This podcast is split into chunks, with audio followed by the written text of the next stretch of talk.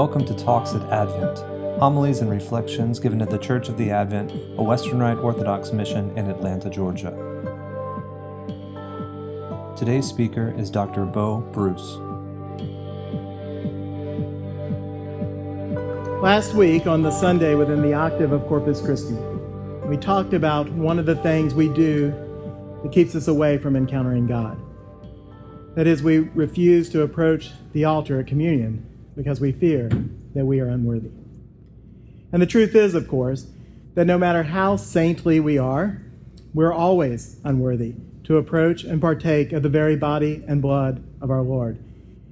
And that's precisely why we need it. We are what we eat, and we want to be more like our God.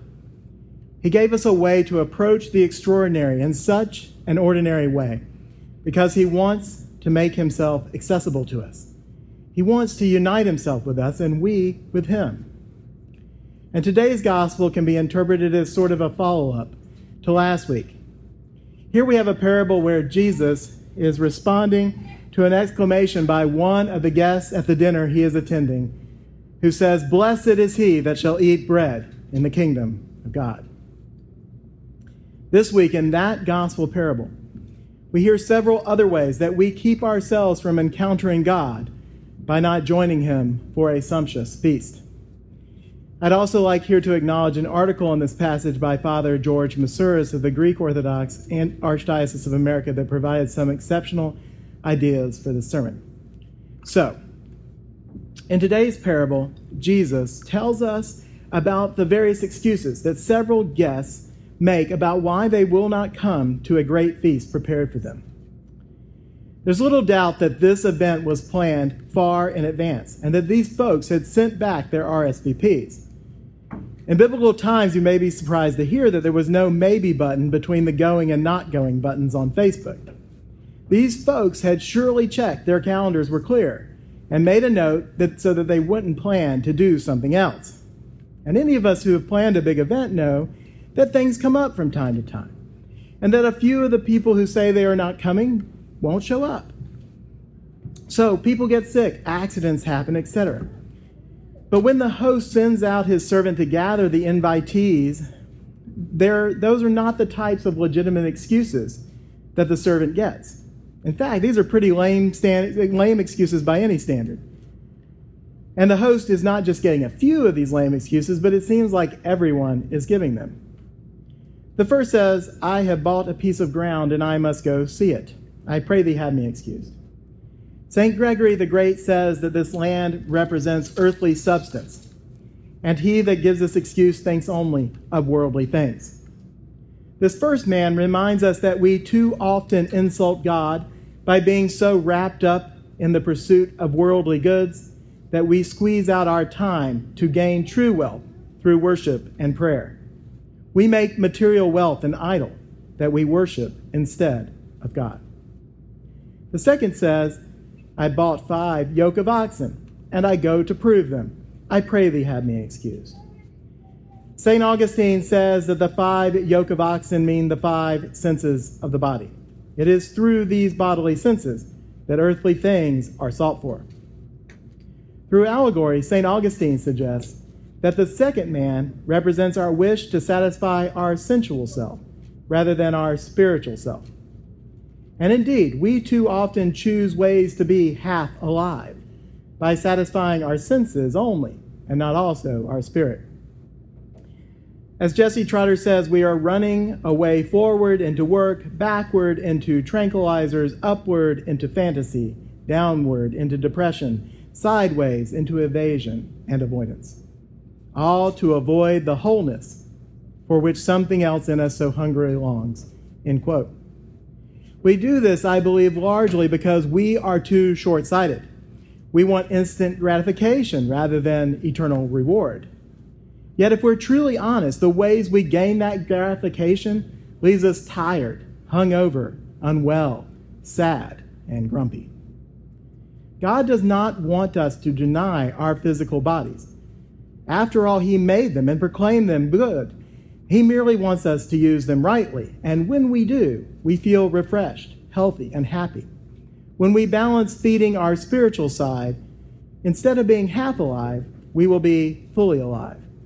And St. Irenaeus wrote in the second century that the glory of God is a person fully alive. The third man says, I've married a wife and therefore I cannot come. At first, this seems to be a pretty legitimate excuse. Maybe they have a nice honeymoon plan to visit the Dead Sea. There's little doubt that this man has a Deuteronomic law in mind. When a man is newly married, he shall not go out with the army, neither shall any kind of business be opposed upon him. He shall be free at home one year to be happy with his wife whom he has taken. But there's one of the issues with this excuse is that when, is when we put other people above God. Our families are wonderful, and yes, there is no doubt that God charges us with being respectful to our parents, loving to our spouses, and caring of our children. Don't believe otherwise for a moment. For example, I cannot suddenly decide to become a monk and leave my wife a widow. However, there is always a tension that cannot be fully resolved. You shall love the Lord your God with all your heart and with all your soul and with all your mind. This is the first and great commandment, and the second is like it. You shall love your neighbor as yourself. On these two commandments hang all the law and the prophets. Or, as St. John said in his epistle today, and this is his commandment, that we should believe on the name of his Son, Jesus Christ, and love one another as he gave us commandment. Love God, love your neighbor. But there's an ordering to these two laws that otherwise live most of the time in harmony. Anytime we choose to love our fellow human more than God, we are loving neither God nor our neighbor. In this wonderful year that God granted to the newlyweds, free from other obligations, there really was no reason for choosing not to go to a feast that one had been invited to and agreed to attend. In fact, there was more time, fewer obligations than usual. Again, a lame and insulting excuse to the host. But the marriage presents another issue, as it could simply be a combination of both the hope to gain materially and sensually. St. John Chrysostom has said if a man and a woman marry to satisfy their physical desires or to further the material aims of themselves and their families, then the union is unlikely to bring blessings. But if a man and a woman marry in order to, bring, to be companions, on the journey from earth to heaven, then their union will bring great joy to themselves and to others. Finally, there's another common theme in all of these excuses novelty a new field, new oxen, and a new wife. And yet, all of these things would be around tomorrow. But each of those making excuses fails to deal with the pressing present matter of something even more important. How remarkable it is that we must attend to the present moment to experience the eternal. An early 20th century Roman Catholic nun and mystic Faustina, now a saint canonized by Rome, said, Only the present moment is precious to me, as the future may never enter my soul at all. O present moment, you belong to me whole and entire. I desire to use you as best as I can. Or as the psalmist said simply, Be still and know that I am God. The seeming paradox of being fully present in the present moment to experience the infinite and eternal is a false dichotomy. God is ever present, fully present in every moment. And all we are called to do is stop long enough to smell the roses. And yet we make excuses about how busy we are, how poor we are, or how whatever we are. Like the men in the parable, we make excuses that keep us away from God and away from reaching our fullest potential. There's an inscription in a 12th century cathedral in Lübeck, Germany, with a famous poem full of excuses so apt for today's gospel. It reads in English You call me master and obey me not. You call me light and see me not. You call me way and walk not. You call me life and desire me not. You call me wise and follow me not. You call me fair and love me not. You call me rich and ask me not. You call me eternal and seek me not. You call me gracious and trust me not. You call me noble and serve me not. You call me mighty and honor me not. You call me just and fear me not. If I condemn you, blame me not. As Jesus tells us, we must be faithful in a little. And that little is in the infinitely tiny present. And when we are faithful in that little moment, we can be trusted with a lot, an infinitely huge eternity. Jesus tells us if we act in the present, rather than burying what has been entrusted to us in the ground, protecting it for tomorrow, then to us will be given more. We will gain eternal life. And let us be clear eternal life with God is not material wealth, sensual pleasure, or anything we can even begin to understand with our earthly minds. It's not just a better place, it's the best place. I cannot begin to do justice to what full communion and a complete experience with the Creator of this incredible universe must be like, except to know that God's incredible love and forgiveness for me is a foretaste enough to know that faithfulness has already given me a bottomless gift. So, if that's true, what will our futures hold? Like you, these men were invited to the feast, but they kept making excuses. God will not hesitate to invite others. And if you're here today and don't feel like you've been invited, I hope you will now consider yourself duly invited. There is plenty of room for everyone.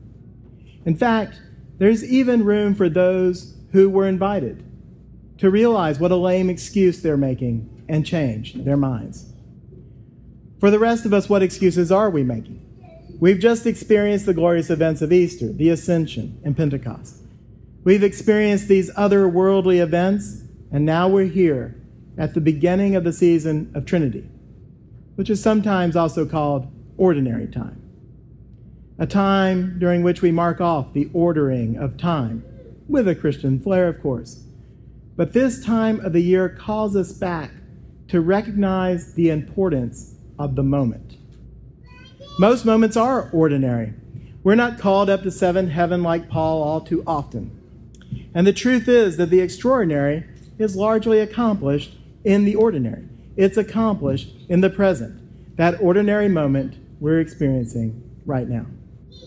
And therein, my brothers and sisters, lies our calling for today. A journey of a thousand miles begins with a single step. What are some single steps we can take? Daily prayer, taking time to read the scriptures, a discipline of silence, charitable actions towards our neighbor, who I think we should never forget all too often live under the same roof as us, our spouses and our children, our co workers. We can regularly attend church services. There's always work to be done in those areas for each and every one of us. And don't bite off a thousand mile journey today. Just take a single step to improve one area in your life this week that will make you more aware of God, who's already there in the present moment, where He always is, always waiting for you. Thanks be to God. In the name of the Father, and of the Son, and the Holy Spirit. Amen. Talks at Advent.